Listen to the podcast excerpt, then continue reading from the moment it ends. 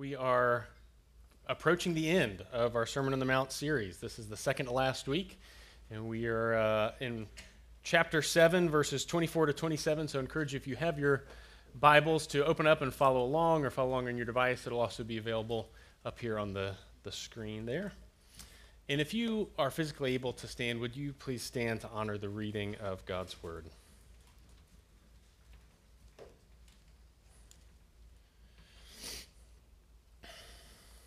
Matthew 7, beginning in verse 24. These are the words of Jesus.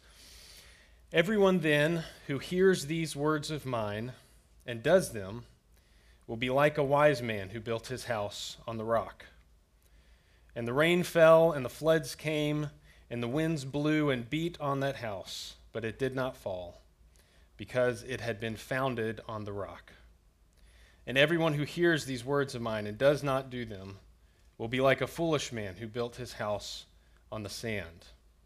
And the rain fell, and the floods came, and the winds blew and beat against that house, and it fell, and great was the fall of it. This is the word of the Lord. Let's pray together.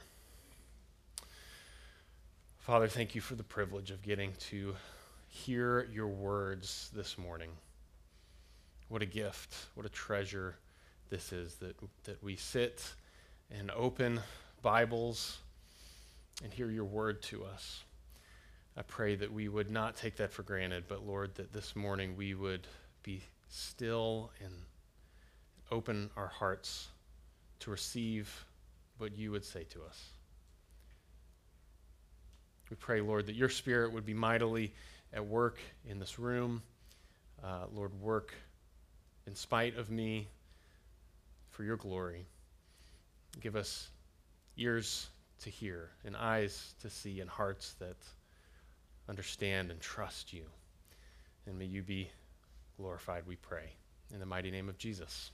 Amen. You can be seated.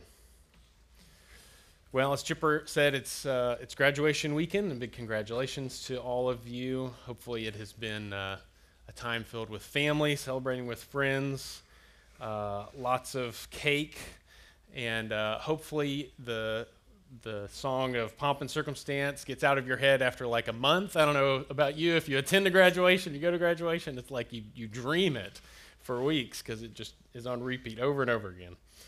Uh, but commencement, of course, is a time of, of celebrating, of giving thanks, uh, and it's also a time of, of looking ahead and dreaming about the future. It's a time to consider what you will do, what you will, where you will go, and how you will use the things that you've learned over the last four plus years. But most importantly, it's a time to consider who you will become. And that charge is the same charge that we get from Jesus in this passage this morning.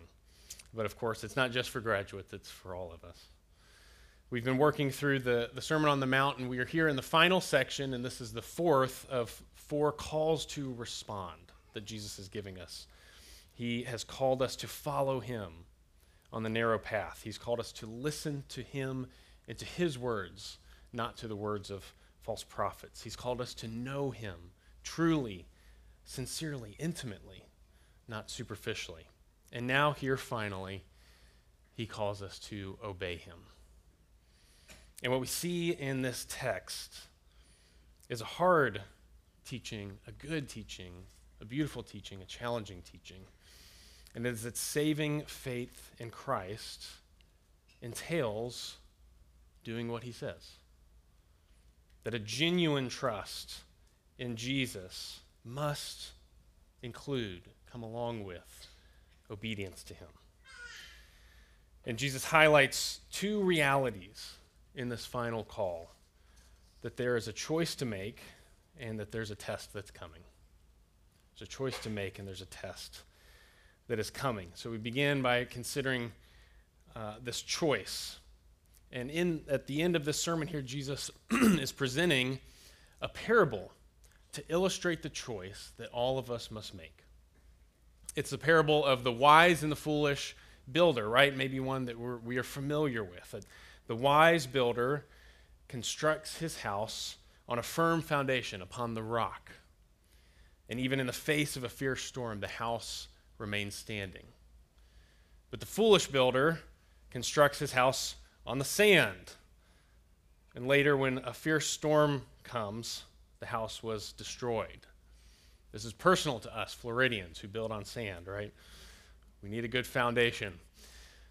We may commonly hear this passage and, and understand it to mean that we should build our life upon Jesus, right? That he's the only sure foundation. And that is absolutely 100% true. But it's not the point that Jesus is making here. And we know that because of how Jesus identifies the builders. He says, The wise builder is the one who hears these words of mine and does them. Or other translations say, the, the one who acts on them or, or who puts them into practice. Whereas the foolish builder is everyone who hears these words of mine and does not put them into practice. So the metaphor is actually about the choices that the builders make. The one who hears Jesus and does what he says is wise. Whereas the one who hears Jesus and does not do what he says is tragically foolish. So his point is simple. We all must choose what we will do with the words of Christ. In his Sermon on the Mount, he has shown penetrating understanding of the human condition and insightful application to all of life. this is true not just of this sermon, but the whole of his ministry. And you notice that throughout here and throughout the Gospels, there are crowds that are amassing around him. They're, they're intrigued, they're excited, they, they love what he's talking about. But now Jesus puts it to them, and he puts it to us. What will we do with his words? It's not enough simply to hear his words. It is not enough merely to believe his words. If we are to follow Christ, we must not only hear and believe his words, we must put them into practice. The difference between these two courses, those who hear and, and believe but don't practice, and those who do, is much like the difference between drawing up a, a blueprint or a rendering of a house and actually building and dwelling in that house. One is a great idea, and the other is a home. And if we simply hear and believe, but don't take any action, we do well to recall the piercing words from the Epistle of James. You believe that God is one, you do well. Even the demons believe and shudder. To believe alone, without it making any difference in our life, is to be of the same mind and camp as the very enemy of God. Which is why the reformers had an adage that we are saved by faith alone, but not by faith which is alone.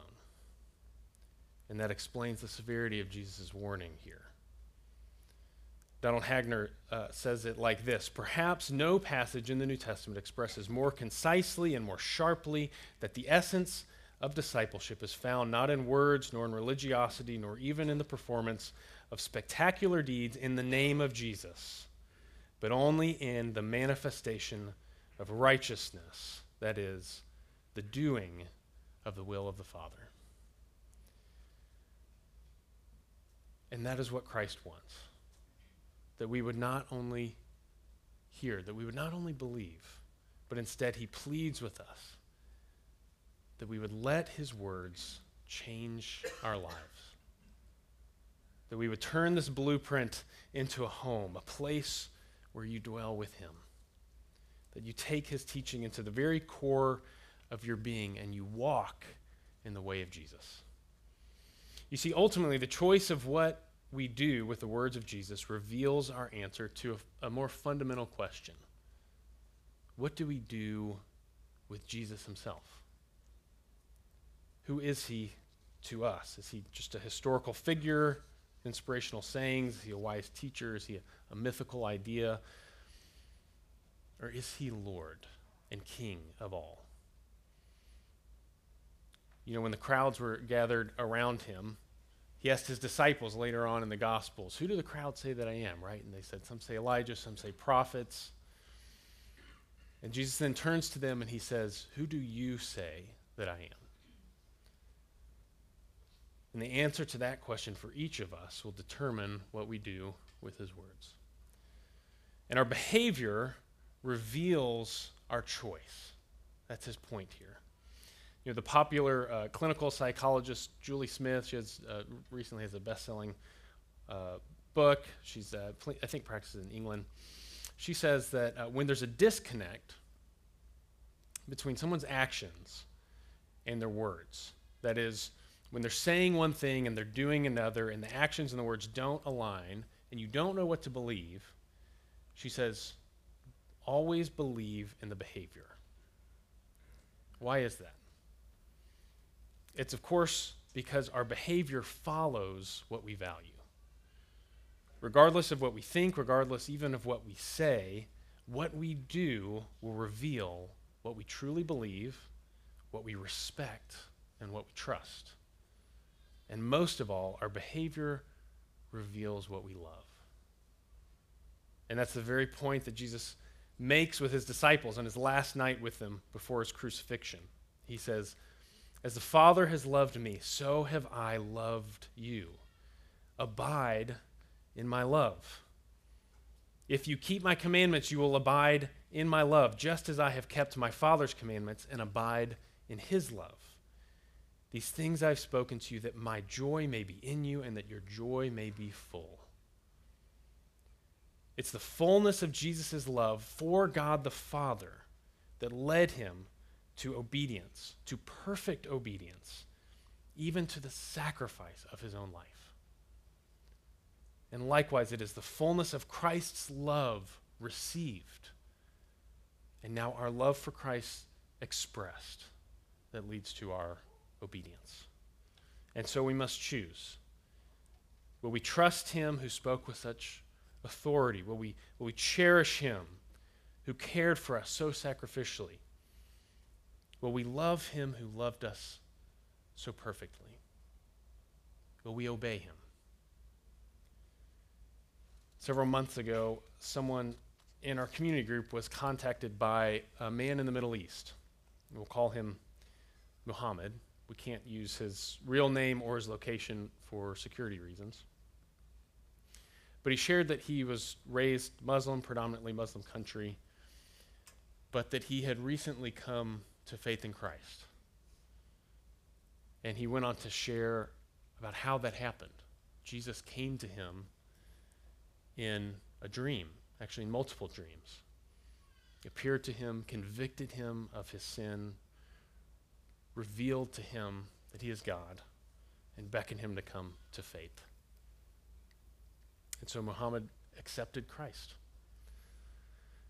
But there was no Christian community where he, he lives. There's no church for him to be a part of. And in fact, it's illegal where he lives to convert to Christianity. But despite that, he was desperate to be around other Christians. And so now Muhammad zooms in to our community group every week. It's the middle of the night where he lives. He wakes up under the cover of darkness while his family is asleep so that they don't overhear. And he listens in just so that he can hear the Word of God read, so that he can hear us pray, that he can join us in fellowship. And he recently recorded his testimony for us, and we got to listen to it. He recounted the dreams where, where Christ came to him. And I was struck by some of the nonverbal communication in the message. The whole time he's recording this message, he has to stop and look over his shoulder, left and right, to make sure that no one is coming up behind him to overhear what he's saying. At the risk of his freedom and possibly even his life, he said in his testimony, I love Jesus. and I'm not afraid of dying. And if I die, I'll carry my cross with me to heaven and be with him. Muhammad has chosen who he will follow. He has chosen how he will build his life. And we too must choose. So we all must make a choice. There's a second reality here that Jesus highlights in this parable that there's a test. There's a test that is coming. In the metaphor Jesus uses, you note that there's no distinction between the external appearances of the two houses. Right? The quality of the workmanship may appear identical. Both the houses may look extraordinary from the outside, but there is, in fact, a vital difference. Throughout the sermon, Jesus has emphasized the necessity of a deeper righteousness, a heart level righteousness. Right? He said, you, you have heard it said that you shall not commit adultery, but I say to you, if you look lustfully upon a woman, you've committed adultery with her in your heart. He said, You've heard it said, do not murder, but, but I say to you, if anyone is angry with his brother, he's in danger of God's judgment. Give to those in need, not declaring what you're doing with, with a blowing of a trumpet, but don't let your left hand know even what your right hand is doing. His point has been that the kingdom of God belongs to those whose hearts are fully His. To live in His kingdom means to have a, a, committed allegiance to, love for, and trust in God. And that will work its way out from our hearts into our actions, into every sphere of our life. And this is in contrast to, in the sermon, in contrast to those who are self righteous. That is, those who perform religious actions, who may even appear quite devout, but ultimately whose hearts are motivated by a self reliance or a self righteousness rather than by a genuine trust in God. And so, what that means is that the house, as it were, of the, the self righteous person and the house of the person whose heart is devoted to God may look very similar from the outside. But there's a vital difference between the two houses that each rests on a very different footing. And this footing is the difference between a person who has chosen to trust God and the person who has tro- chosen to trust self. One day, there will come a test that reveals what we have chosen. I want you to imagine you're, you're buying a home, right? Maybe you're a first time home buyer here and somehow you got an interest rate and you're able to pull together enough money that you could buy a home. That would be supernatural these days, right? so already the Lord is at work. Uh, and so you, you find this home and there is an amazing floor plan. You've been searching high and low. This is exactly what you wanted. Beautiful features, gorgeous finishes you know, high vaulted ceilings, open concept, the whole works. But the home inspection reveals that everything is great, everything checks out, except there's one issue. There's one little issue. There's a massive, irreparable problem with the foundation. And in fact, let's say the foundation problems are as bad as they possibly could be. Somehow the inspector really missed it. They didn't even pour a foundation okay? Would you buy that home? No, never. Why not? Because it's dangerous. It's, it's not only an extremely risky investment, let's say, it's a dangerous structure. It isn't adequately supported or anchored, it's, it's unstable. And so, inevitably, when a Gainesville thunderstorm comes rolling in, or I don't know, the ground shifts around a little bit, the house could split or the entire structure could collapse. And it could collapse on top of you, with you in it. And so, no matter how good the deal, no matter how great the location, no matter how spectacular the trim carpentry, you would never purchase that property. You wouldn't even consider it. Because eventually it will be exposed for what it really is, and that will be to your detriment. Do we see the desires to live life our way as equally dangerous? Do we see the allure of self reliance as a pathway to personal spiritual ruin? Do we see the temptation towards self righteousness for what it really is self destruction? Do we run from the invitation to trust ourselves like we run from a bad real estate deal? Or do we subtly entertain the idea of a life on our own terms or in our own strength as one that's worth living? The self oriented, self reliant, self righteous life is extremely dangerous, and it will eventually be revealed for what it is. And according to Jesus here, the way in which God tests and reveals the choices of our life is through a storm. In one sense, he means that God allows the storms of our life to reveal to us how we are living. They're a lot like quizzes in a class. Hey, you graduates, you never have to do another quiz. Isn't that amazing? No more final exams. They're a lot like quizzes. When you're a student, you think this is just an instrument of torture being used by the professor. Why put us through this? But as you get older and wiser, you reflect back and you think, you, you discover that the quizzes are actually for your good. They help you as the student to see your progress and understanding or lack thereof, and to be either appropriately encouraged or challenged to make adjustments before the final exam comes. And the storms of life can be similar. Now, I want to say as a caveat here, this is not intended to be, you know, some kind of reductionistic explanation of, of suffering. Pain and suffering is extraordinarily complex and difficult. It can feel like cold comfort to talk about it intellectually when we are in the midst of hardship.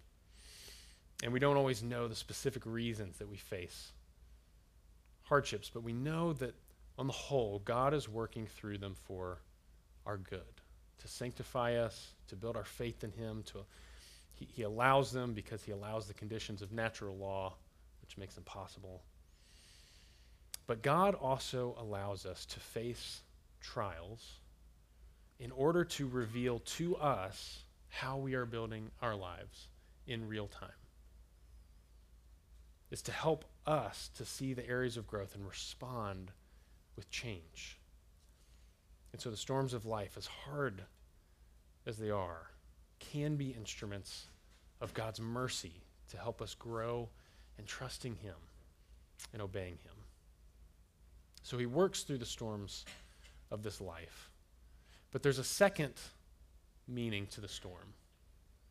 That is, there's an ultimate storm. Every person's time on this planet will one day come to an end. You can be fit, you can be healthy, you know, you can have a winner's mentality. No matter how much kale you eat, or how much yoga you practice, or how many Sudoku puzzles you complete, eventually your life on earth will end. And you'll stand before God and give account for your life. And when we do, it is only those who trusted Christ genuinely, sincerely, and whose lives demonstrated the fruit of that faith who will withstand the storm of God's judgment. And that will be the difference between an eternity with God and an eternity apart from Him. And so Jesus does not pull any punches here. He calls us to turn to Him, to look to Him, to follow Him, to build wisely, in trust in obedience. And so this week, let us use this opportunity to examine our hearts. As we come to the table, let's look closely at our souls and consider how am I building my life? Is it in trust and love and obedience to Christ? And if not, let's turn this morning, turn more fully to Him, and choose to follow the one who chose to come for us. He rules the world in righteousness and judges the peoples with equity. The Lord is a refuge for the oppressed, a stronghold in times of trouble. And those who know your name trust in you, for you, Lord, have never forsaken those who seek you. Amen. Each celebrate.